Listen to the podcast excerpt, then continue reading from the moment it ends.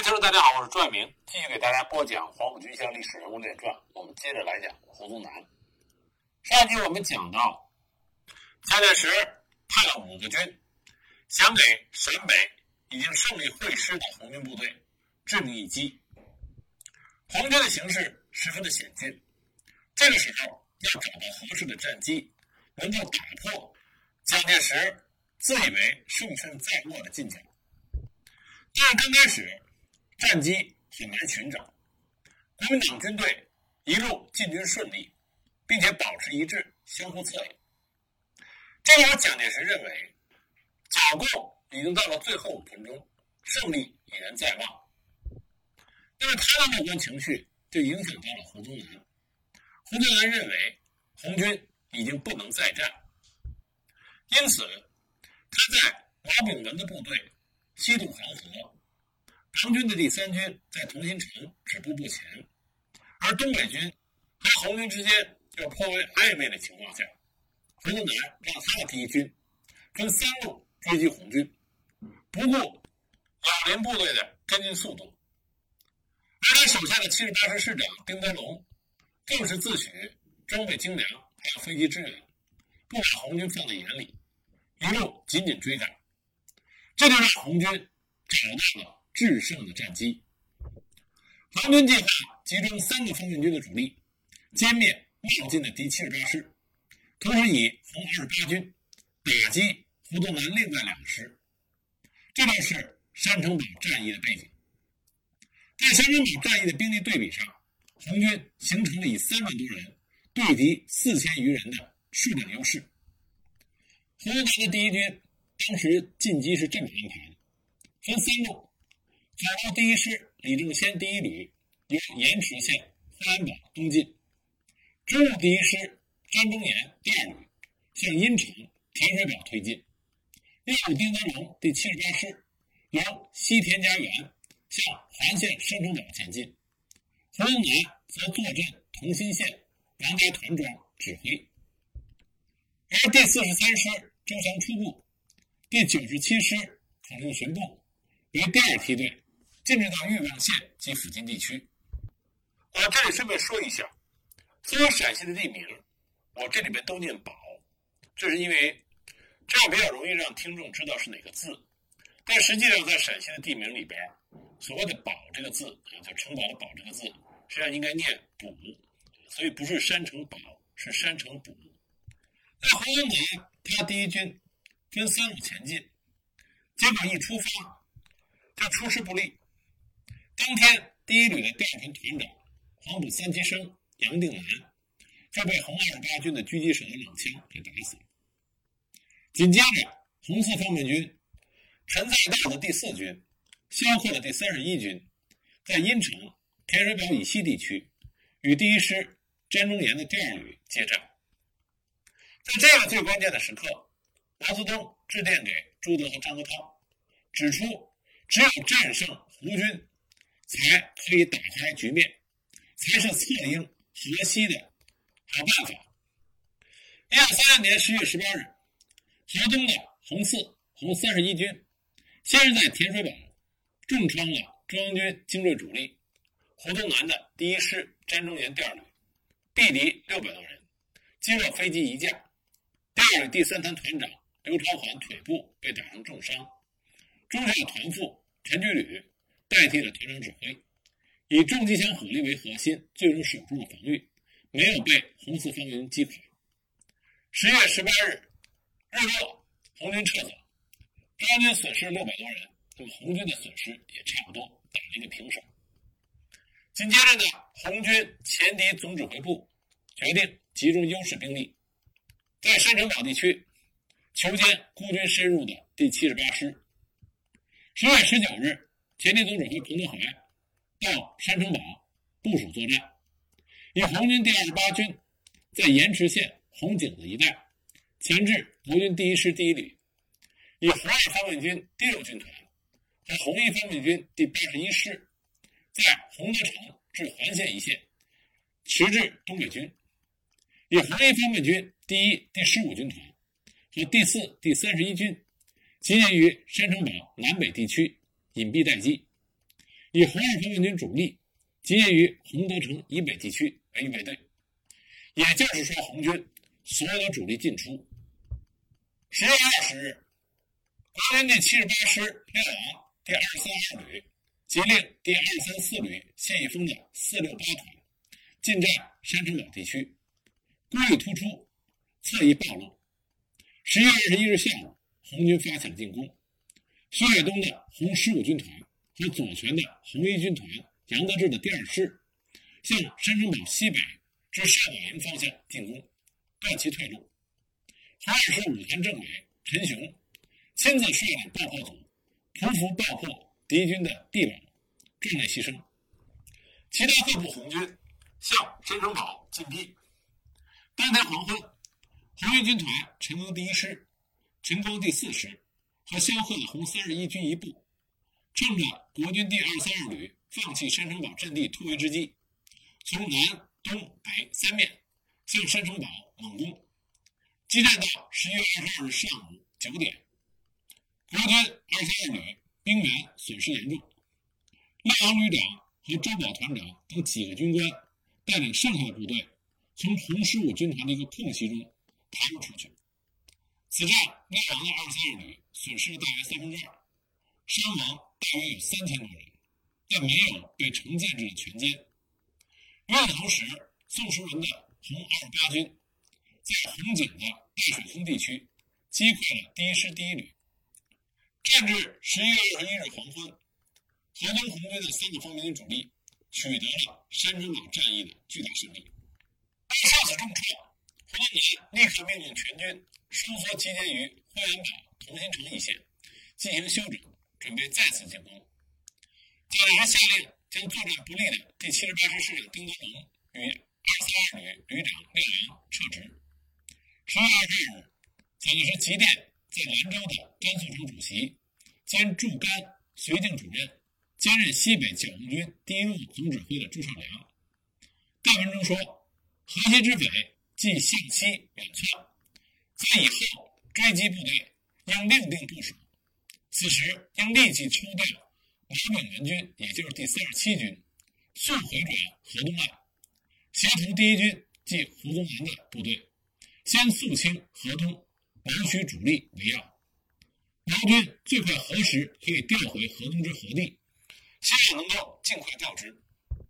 从这封电文中我们可以看到，山城堡战役的胜利对于红军来说至关重要，它改变了河东被动的战局，也帮助了西路军的困境，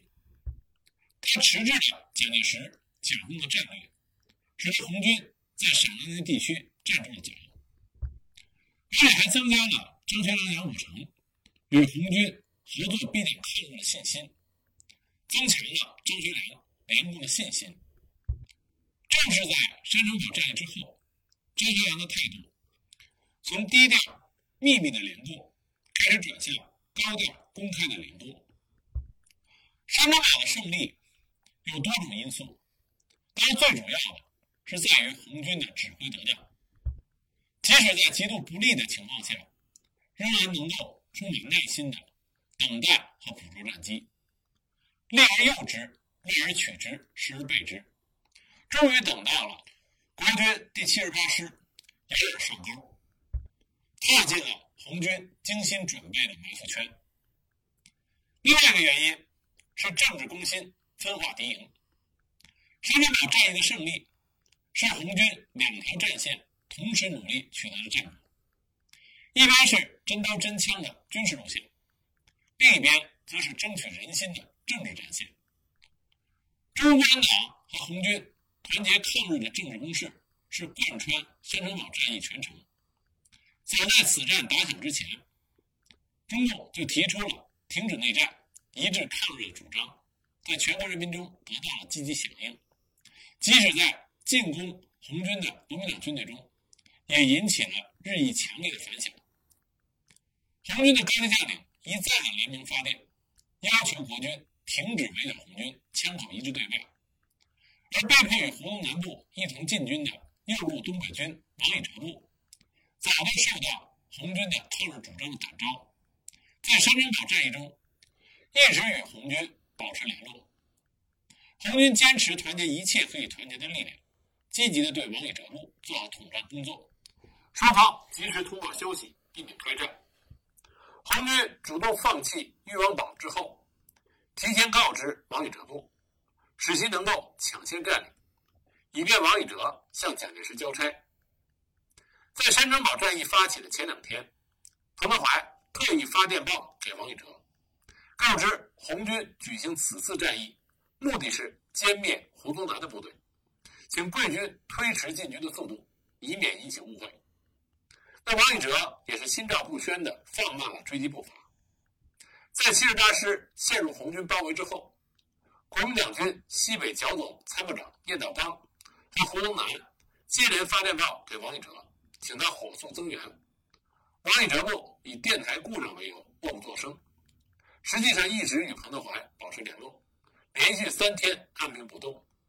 坐视红军歼灭了七十八师主力。那无论是战场之外还是战场之上的运筹帷幄，最终落到实处还是要靠三军将士的英勇意志。山城堡战役是红军三大主力会师之后的第一场歼灭战，也是红军以疲惫之师对阵精锐顽敌的战场逆袭。这充分证明了红军将士经过长征以后革命意志的无比坚定。但是红二红四方面军刚刚结束长征，粮弹被俘供应都很困难。红一方面军自会师以来一直担负的掩护任务，转战一个多月也已经十分疲劳。参战部队普遍的枪弹缺乏，粮食紧缺。山城堡战役期间正值严冬，夜间十分寒冷，红军指战员冒着风雪严寒向预定的战场集中。山城堡地处干旱地区，饮水有很大的困难。国军七十八师先头部队因为贪图泉水水源，驻扎在山城堡，不顾侦察地形，只顾大睡。红军的指战员却穿着单衣，脚穿草鞋，冻得浑身发抖。许多人因为喝了不良的水源，患上腹泻、浮肿，但依然克服了极端困难的条件，保持了战斗状态。战斗打响之后，红军战士怀着对革命的理想和对胜利的渴望，充分发扬了不怕疲劳、不怕牺牲、连续作战的优良传统，充分发扬红军夜战近战的优势，借着夜色勇猛地穿插风波，与敌人肉搏拼杀。红军干部带头冲锋，身先士卒，为部队做出表率。当时红一军团二师第五团政委陈雄亲率一个排在敌阵中打开缺口，最后不幸壮烈牺牲。当敌人凭借着优势武器装备和有利的地形负隅顽抗的时候，红军没有重武器，打得十分艰苦。第一军团四师作战参谋彭雄带领小分队爬到后山，出其不意地出现在敌人的背后，一对手榴弹炸了敌人是晕头转向。在红军勇猛的攻势下，国军抵抗一阵很快就土崩瓦解。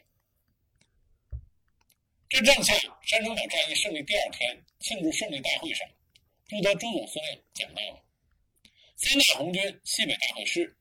到山城堡战斗相当于结束了长征，给追击的胡宗南部队决定性的打击。长征是以红军的胜利、国军的失败而告终。在山城堡战役中，几近被全歼的是胡宗南麾下的一个旅。但是呢，这次战役它的意义是重大的，因为追击红军最积极的正是胡宗南的第一军，而给红军压力最大的也是胡宗南第一军。那么这次重创是胡宗南第一军建立以来最大的一次挫败。这说明红军主力在到达陕北之后，在陕北红军和先期到达的红二十五军的帮助下，已经迅速地对当地的地形、自然环境、人文生态有了全面的掌握，这才会顺利地形成局部优势，进而设伏重创了胡宗南的第一军。不过山城堡战役的胜利呢，也使胡宗南意识到对红军不能轻视，因此胡宗南指挥第一军在山城堡战役之后更加的保守谨慎，不让红军能够再次抓住战机，给予他重创。在这种情况下，国军对陕北的围攻行动就将红军压缩在了以保安、延安、安定、洛川、盐场等几个陕北城镇为核心的狭小地带。国军各路部队仍然是逐步朝以上地区逐渐的逼近。中国共产党红军此时的局势仍然是十分的危急，几乎到了绝望的关头。刘永良时在一九三零年十月底，傅作义部在绥远对日军和伪蒙军进行了一次反击，取得成功。这是我们前面讲傅作义将军的时候提到的百灵庙大捷。那么这次大捷呢，是自九一八事变以来中国对日本反击的一次大胜利，全国的民心士气为之一振。蒋介石就想趁着这个大捷对红军发动最后的攻势，以绝后患。那么十二月三日，他与国府军政大员数人飞抵西安，试图让剿共作战不甚积极，甚至被情报单位多次指出与中国共产党相互妥协勾结的副总司令张学良，被他继续推进剿共的军事部署。如果张学良不愿意，就将其撤换，而他麾下的东北军也必须另调别处。这个时候，胡宗南的第一军各部经过两周的休整，得到了兵员和弹药的补充，所以在十二月上旬再度出击，向延池、定边的方向攻击前进。而其他各路国军也继续向陕北苏区步步紧逼。结果就在这个时候，震惊中外的西安事变爆发，蒋介石在西安被扣。作为中央军嫡系大将的胡宗南大为震惊，而第一军驻留在兰州的补充旅两个团也遭到东北军的包围和缴械，部分官兵还因为反抗而阵亡。西安事变爆发的当天，也就是一九三六年十二月十二日，当时胡宗南率领第一军正在陇东地区以大包围之战略准备进一步围剿红军，突然接到了张学良命令所有部队停止军事行动的电文。正在疑虑的时候，又接到友军的通电，告知张杨叛变，而委员长蒋介石被张杨劫持胁迫。胡宗南得到消息以后悲愤万状，就在当地的一个小屋里召集就近的师旅长、参谋长开会。当时有人主张千里擒王，也有人主张按照原定计划剿灭共军。胡宗南当时冷静地分析了情况，他判断劫持蒋介石也许并不是出于张学良的本意，而张学良东北军的主力在甘肃省仅为驻固原王以哲的六十七军，所以决定用主力监视王以哲部的动向，然后向东进军，准备讨伐叛逆。做出这个决定以后，胡宗南命令第七十八师绕住瓦亭、平凉，堵住王以哲部东南的去路。第一军军部和第一师进驻黑城镇，以前行包围，对付王以哲的部队。如果王以哲有异动，立刻予以歼灭。在对自己的部队进行了军事部署之后，胡宗南又联系朱绍良，还有驻甘肃的另外一支中央军，也就是毛炳文的部队，再有就是驻宁夏的第二十五师关麟征的部队。那么无论是关麟征还是毛炳文，都愿意为胡宗南马首是瞻，而何应钦还有顾祝同都给胡宗南发了电报，命令胡宗南统一指挥在甘肃的中央部队迅速东进，以与在潼关西进的中央军形成合击之势。那么胡宗南马上就率领第一军和在甘肃的其他中央军部队，除了留有监视王以哲部队相应的兵力以外，全数向东急进。五天的急行军就抵达了宝鸡。而在西安事变之后的第二天，也就是十二月十四日，黄龙南与黄杰、李默庵、萧元良、贺中涵等两百多名青年的黄埔将校，联名发出了忠告张学良、告庞德书两篇电文，一方面告诫张学良切不可一错再错，伤害蒋介石和其他国府要员的人身安全；第二方面，呼吁全国的军民将士继续拥护蒋介石和国府中央的领导，坚定地完成国民革命。同一天，刘峙等三十八名国民政府高级将领也发出了规劝张学良杨虎城电，严正地劝告张杨二人，切不可做出亲者痛而仇者快之事，应该迅速释放蒋介石等人。胡宗南也名列其中。胡宗南在西安事变中最大的贡献是两件事情，一个呢就是他反应极快，做出了对应的军事部署，让王以仁的部队没有办法去西安会合张学良，这就使得张学良手中的军事筹码大减。另外一个贡献呢，就是他说服了自己的密友戴笠，亲自飞到西安去解救蒋介石，这就使得国民政府在西安对情报有所掌控。本来戴笠刚开始是不想去西安的，胡宗南专门给他发了一封电报，电报这么说的：根据我从各方面掌握的情报判断，西安事变校长绝无生命危险，校长不亡，岂有学生先亡的道理？另外，你和张学良又有交情，依我看，这次西安之行不但没有生命危险，相反却有保驾之功。戴笠在看完这封电报之后，毅然决定跟随宋美龄去西安营救蒋介石。十二月十六日，胡宗南接到何应钦的命令，将他的第一军纳入顾祝同的西路军麾下担任骨干，指挥第二十五师、第三军、三十七军等部向关中方面前进。对于后来发展的事态，我们很多人都清楚，中国人党张杨与宋子文、宋美龄三方会谈，最终西安事变得到了和平解决。当然，在会谈过程中，张学良首先就向宋子文表示，国民政府应该立即先停止军事行动，其中特别提及了胡宗南的第一军，要求胡宗南所部必须不再对红军开火，最好能够撤离陕北。由此可见，在中国共产党和红军的心中，胡宗南他的第一军对于红军是作战威胁最大的国军部队。西安事变和平解决之后，国共走向第二次合作，那么西北的紧张局势迅速缓和。一九三七年一月五日，行政院做出了决定，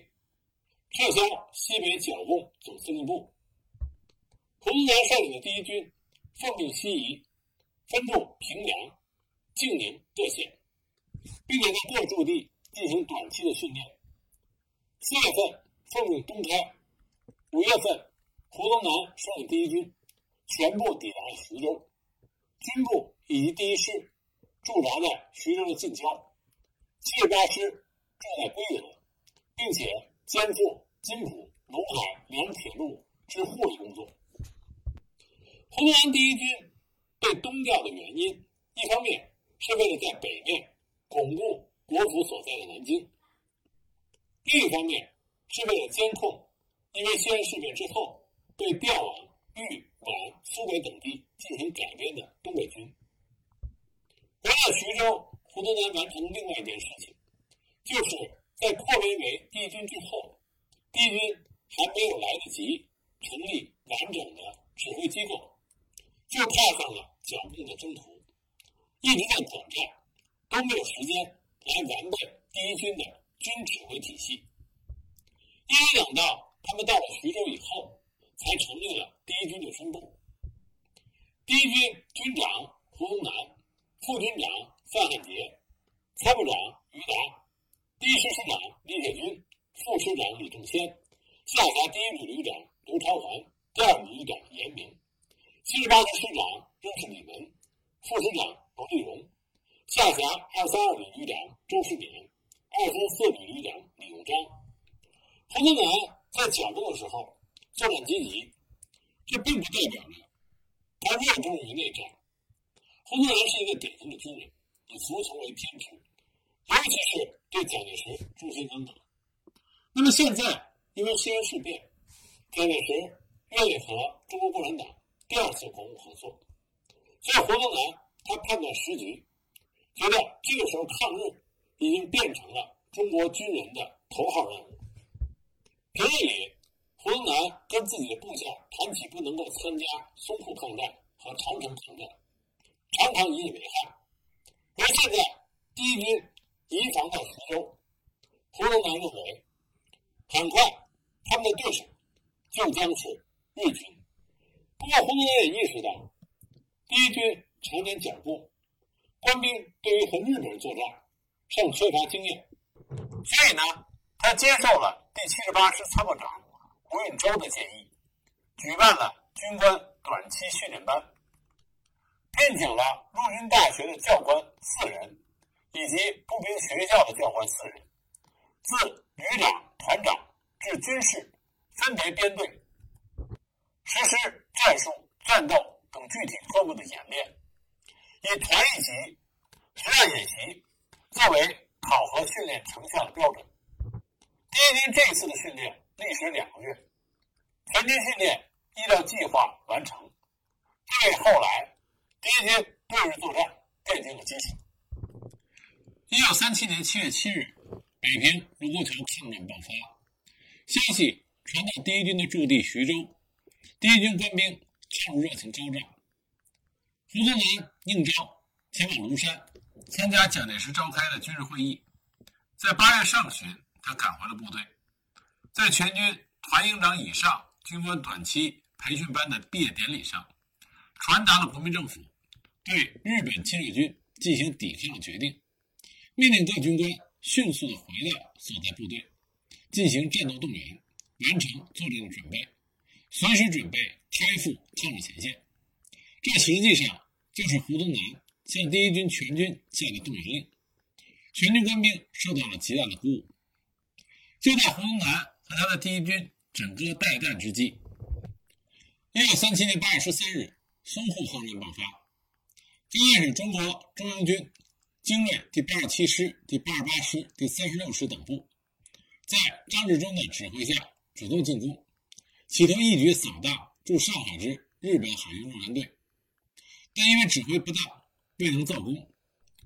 八月二十二日深夜至八月二十三日清晨，日本援军第三师团、第十一师团等在日本上海派遣军司令官陆军大将松井石根的指挥下，在长江口南岸、川沙口、狮子林直至乌松口、张家浜等地强行登陆成功。日本援军在日海空军的强大支持下，向宝山城、乐浦、罗店、浏河镇一线发动了猛烈进攻，企图包抄中国上海守军的后路。中国方面鉴于一九三二年上海一二八事变的教训，早就在这一线部署了有力部队，以陈诚任第三战区前敌总指挥兼第十五集团军总司令，左翼作战军总司令，指挥十八军等精锐部队向登陆的日军发动了反击，双方展开了激烈残酷的攻防争夺战。这使得主战场从黄浦江畔的上海市区逐步移向长江口南岸的吴淞、宝山、江湾、洋行一线地区。陈诚率领他的部队在这里奋勇抗击多日，到了八月底九月初，由于日军的援军源源投入，加强攻势，而中国军队装备低劣，即以血肉之躯与日军拼杀，终不能支持。守军杨步飞的第六十一师溃退，下属中的第九十八师阵地难保，战场形势十分危急。就在这个时候，胡宗南第一军作为援军赶到，他们在胡宗南的指挥下与日寇进行了拼死的搏杀。因为关于第一军将士初登抗日战场的英勇表现，我们下期再给大家继续的讲解。